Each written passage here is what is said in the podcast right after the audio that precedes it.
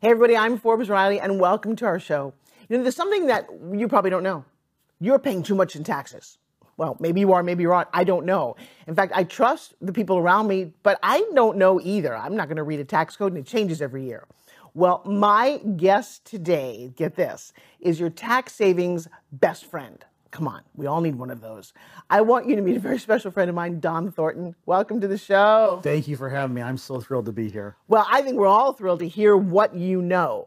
Now, before we get into the tax part, give me a little bit of background on you. I'd say what I have an unusual story in the sense that I went off to Russia, the Soviet Union, back in my early 20s, thinking I was just going to go work at the embassy as an intern for a couple of years, get fluent in the language, go back, be a diplomat. And everything blew up. The wall came down. All of a sudden now Soviet Union was gone. Russia was here. And I got caught up in this incredible, amazing time in the 90s where if you had an American passport and you spoke fluent Russian, you could write your own ticket. Really? And so I was no business experience whatsoever. Next thing you know, I'm managing a installment or an installation plant for Polaroid, a joint venture with the Atomic Energy Ministry and Polaroid. I didn't know anything, but I spoke Russian and I had a blue passport. And next thing you know, I caught the bug and said, no, I'm doing business. I'm not going to do the diplomacy. Screw that. Yeah, it's kind of fun to make money, isn't it? Oh, it's fun. Yes. All right. So now you're over there in Russia making money. Mm-hmm. And? Well, I stumbled upon some 60mm movie cameras in a warehouse. Right. It's just sitting there, like about 300 of them. Okay. So I bought 5 of them. I took a leave from my job.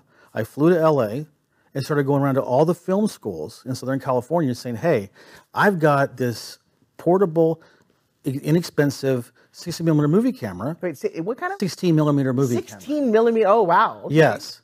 So I just had 2 samples.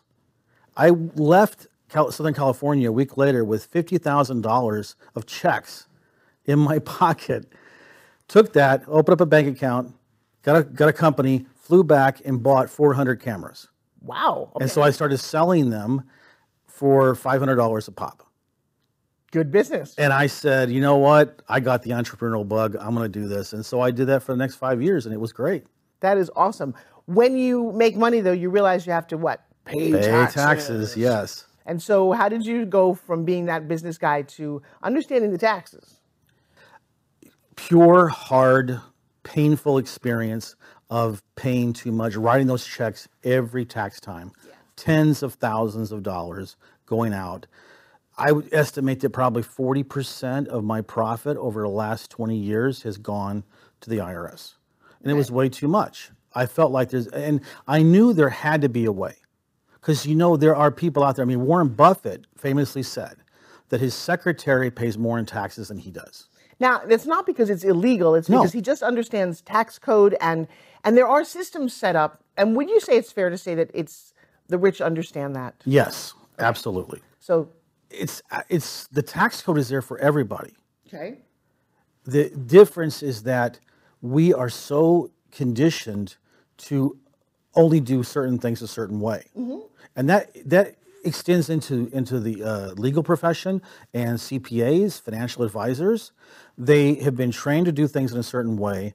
And if it's against what the orthodoxy is, then they're not gonna promote it or not gonna advise their clients because we've always done it this way. We'll keep doing it this way. Well, you know, it's funny. I don't think I got educated in taxes. I was working as an actress and I was all of a sudden making a lot of money. Mm-hmm. And I didn't realize the difference between working for yourself, working for someone else, mm-hmm. W-2, 1099, deductions. Who knew what deductions were? Right. And I had a field day with understanding that as a performer, you had a lot of deductions, but I don't remember who taught me that. And I don't think it was school. I think it might have been some tax guy.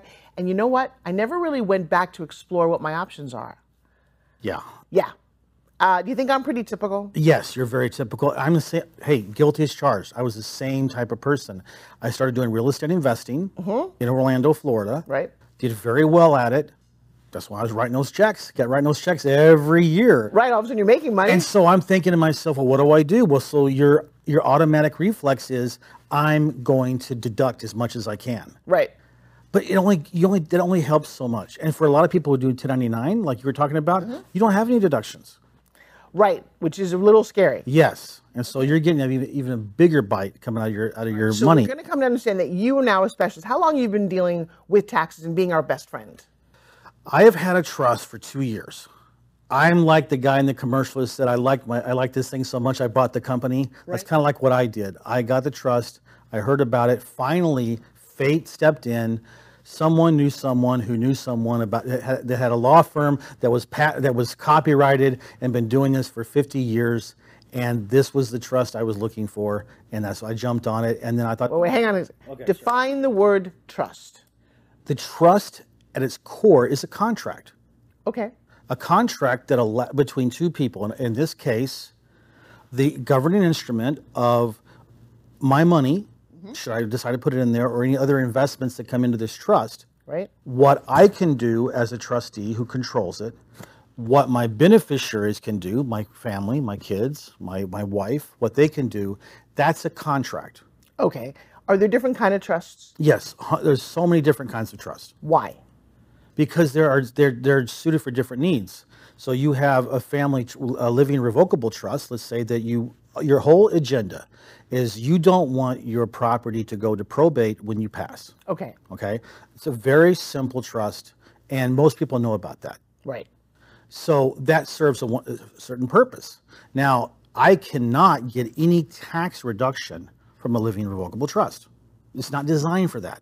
It's not in the contract. Okay. Why isn't it in the contract? Do they not know? No, it was, again, designed for just that purpose. Okay. So their pain point was they do not want to have a judge decide who gets what. Okay, so you would have a trust if you want to have your beneficiaries, you want to pass the money along, yes. And you always hear about it, oh, it gets stuck in probate, yes. You have estate taxes, and the kids get nothing. Exactly. You don't want that. Right. Okay. And you can do that with a revocable trust, a living revocable trust. Okay. And that's why they do it. Okay, but that's not your trust. No, it's not, and it won't help you with capital gains. Or it won't help you with anything else that has to do with, I mean, you avoid probate, but if you're going to inherit something, you're going to pay an estate tax. If okay. It's, so that's... So your trust, yes, which is in conjunction with the law firm, mm-hmm. does what? We have 4 basic benefits that are amazing. Number 1, imagine this. Any passive income that comes into your trust mm-hmm. is a non-taxable event. Define passive income. Royalties. Okay.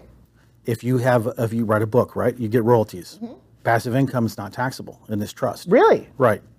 Okay. If you invest in a limited partnership somewhere, mm-hmm. and you start getting limited partnership profit sharing. Right. That's capital. That is not a passive, or it's not a taxable event. Okay. Exactly. Rentals. You're a real estate investor.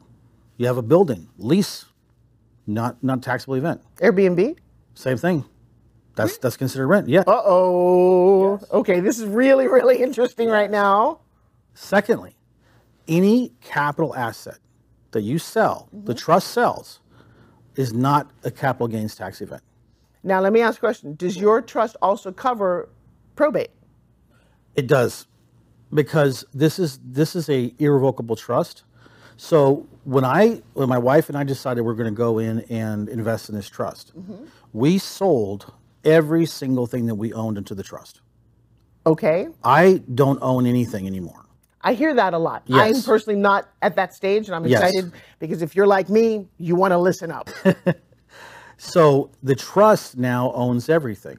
Okay. Okay. So we have a number of rental properties that we still, all the money that comes in the trust as passive income. So we're not, that's when he's just there, it's not being taxed.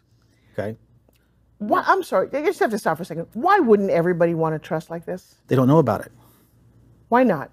Because this trust was developed by a law firm that all they specialized in for decades was just protecting people in Texas, Louisiana, in oil-producing areas in this country to not pay taxes on their royalties, oil, gas, mineral. Does the government not want you to know about this, or does it not matter? It's not I don't think there's any, the government doesn't care. It's in the tax code. And it was written in the tax, when the tax code was first implemented in the beginning of the 19th century, or it was there, they wrote it into it. But, you know, focusing on oil and gas and realizing, well, wait a minute, You're getting royalties from oil and gas. Well, what if you got royalties from film, from movies? Okay. And then what about other passive income? What about rents? And so it just kind of just slowly developed. And then eventually in the last 10 years, it's just taken off. Is it expensive to get a trust? I will tell you this. What your trust does determines the price. So, you know, you can go, if all your function, your trust is you want to avoid your assets going through probate. Right. Then, you know, that's going to cost, you know, $2,000, $3,000, something like that. Reasonable. Right. You can go anywhere you want and get that. But I'm sure you know about proprietary property, right? When something's copyrighted and proprietary, you're going to pay more. Plus the value you get from that is why the price is going to be more, the investment. For me, I was able to recoup my investment in the trust the very first year. After I filed my taxes, it was like, whoa.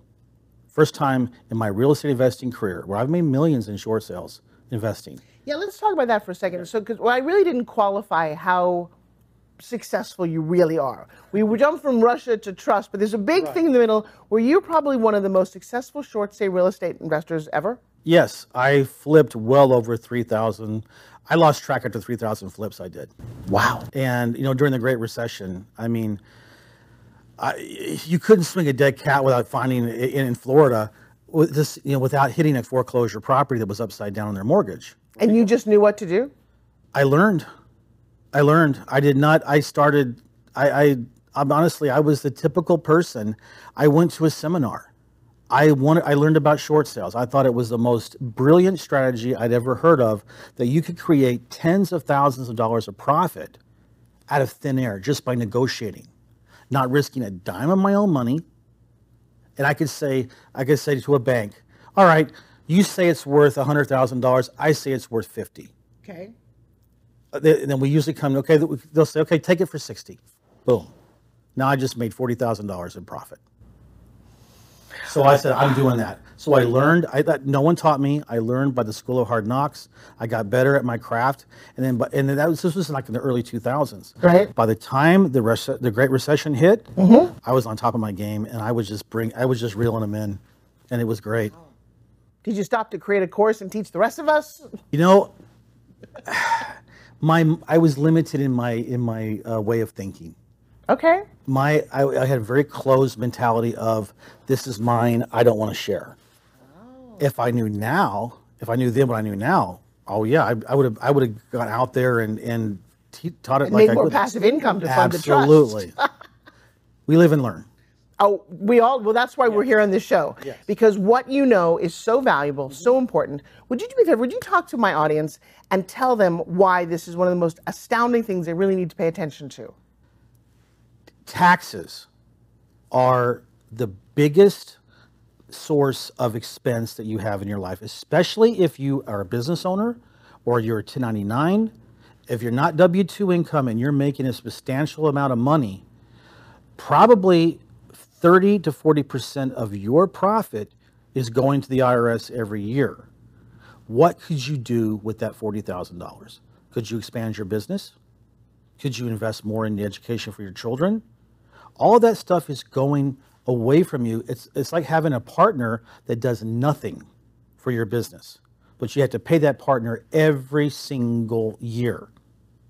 Now think about when you think about that, and now you have a legal mechanism to be able to keep that money to invest how you want to. Now, how's it going to help you in your business or in your life? That's why I'm your tax savings best friend. You really are. Dude, I'm really excited, and I think there's a lot of people watching this that are going to go, wow, I need to know you. How do we find you?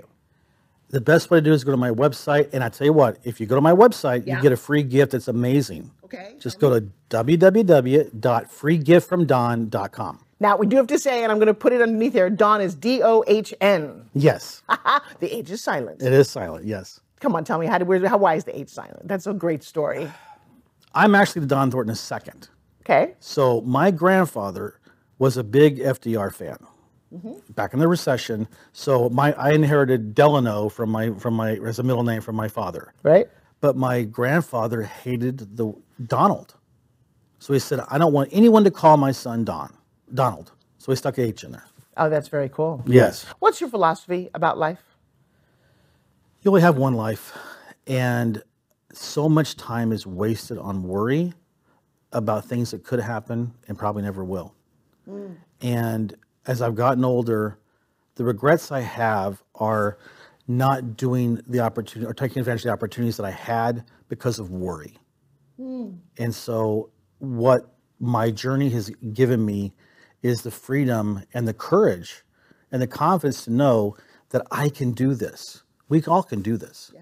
Whatever your calling is. But if you don't do anything, you've already failed. What a pleasure to meet you and have you on the show today. You are one special man. Thank you. Thank you for all that you've gone through. It's up to you now. If you want to reach out and understand how to do this, and everyone should reach out. I think the fact that we don't know about this is really sad. I personally, at this state, don't have a trust. Next time you see me, I think I will.